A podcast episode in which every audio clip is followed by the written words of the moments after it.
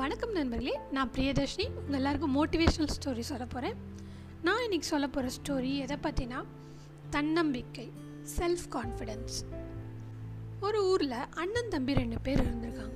ரெண்டு பேரும் ரொம்ப ஜாலியாக பட்டம் விட்டுட்டு இருந்திருக்காங்க. ஒரு பையனுக்கு எட்டு வயது இன்னொரு பையனுக்கு ஆறு வயது. ரெண்டு பேரும் தன்னறியாமல் பட்டம் விட்டுக்கிட்டே பின்னாடி வாக்கில் நடந்து ரொம்ப தூரம் வீட்டை விட்டு தள்ளி ஊர் எல்லைக்கு வந்து அடைஞ்சிட்டாங்க. திடீர்னு என்ன ஆகுது? அந்த அண்ணன் பெரிய பையன் கல்லு தடுக்கி கீழே விழுகிறான் கிணத்துக்குள்ளே விழுந்துடுறான். அதை பார்த்த தம்பிக்கு என்ன பண்ணுறதுனே தெரியல. அங்கே பக்கத்தில் கொஞ்சம் கயர் இருந்தது. அந்த கயரை தூக்கி போட்டு அவங்க அண்ணனை எப்படியோ கஷ்டப்பட்டு இழுத்து காப்பாற்றிடுறான் இந்த விஷயத்த ரெண்டு பேரும் போய் அம்மா அப்பாட்ட சொல்லுவோம் அப்படின்னு சொல்லிட்டு ரெண்டு பேரும் போகிறாங்க போய் சொன்னால் அவங்க அம்மா அப்பாவுக்கு ரொம்ப அதிர்ச்சியாக இருந்தது. அதே சமயம் ரொம்ப ஆச்சரியமாகவும் இருந்தது. எப்படியோ கஷ்டப்பட்டு நம்ம பையனை எப்படியோ தம்பி காப்பாற்றிட்டான் அப்படின்னு ஒரு பக்கம் சந்தோஷமாகவும் இருந்தது. ஆனால் எப்படி அந்த தம்பி எப்படி அந்த அண்ணனை இழுத்து மேலே இழுத்து கொண்டு வந்தான் அப்படிங்கிறது ரொம்ப ஆச்சரியமாக இருந்தது. ஆனால் ஊர் மக்கள் யாருமே அதை நம்பவே இல்லை. இந்த பசங்க ரெண்டு பேரும் பொய் சொல்கிறாங்க அப்படின்னு தான் நினச்சாங்க. இந்த சம்பவம் அந்த ஊர் தலைவர் காதுக்கு போகுது. அந்த அவர் அந்த ரெண்டு பசங்களையும் கூப்பிட்டு ரொம்ப பாராட்டுறாரு.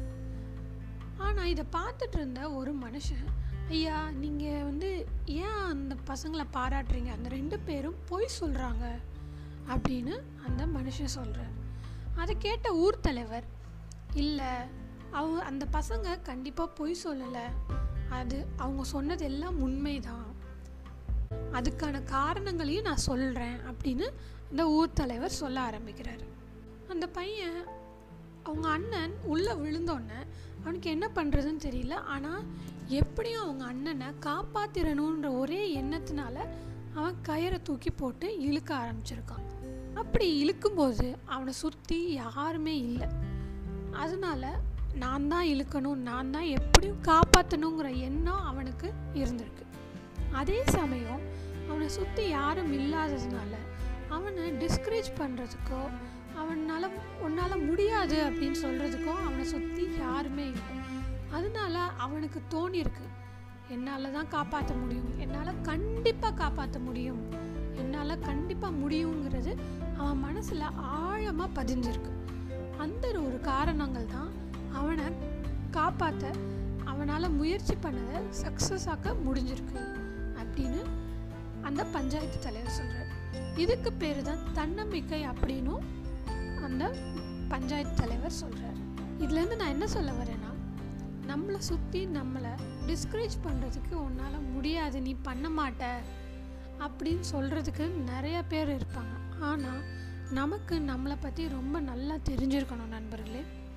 நமக்கு நம்மளை பற்றி தெரியலனா வேறு யாருக்கு நம்மளை பற்றி தெரியும்? நம்ம ஒரு விஷயத்தை கண்டிப்பாக முடியும். நம்மளால் முடியும் அப்படின்றத முழு மனதோடு நம்ம நம்பினோன்னா நம்ம அதில் கண்டிப்பாக நமக்கு அதுக்கான வலிமை நமக்கு கிடைக்கும். நம்ம அதில் வெற்றி பெறலாம். இதுதான் திருவள்ளுவர் திருக்குறளாக சொல்லியிருக்காரு.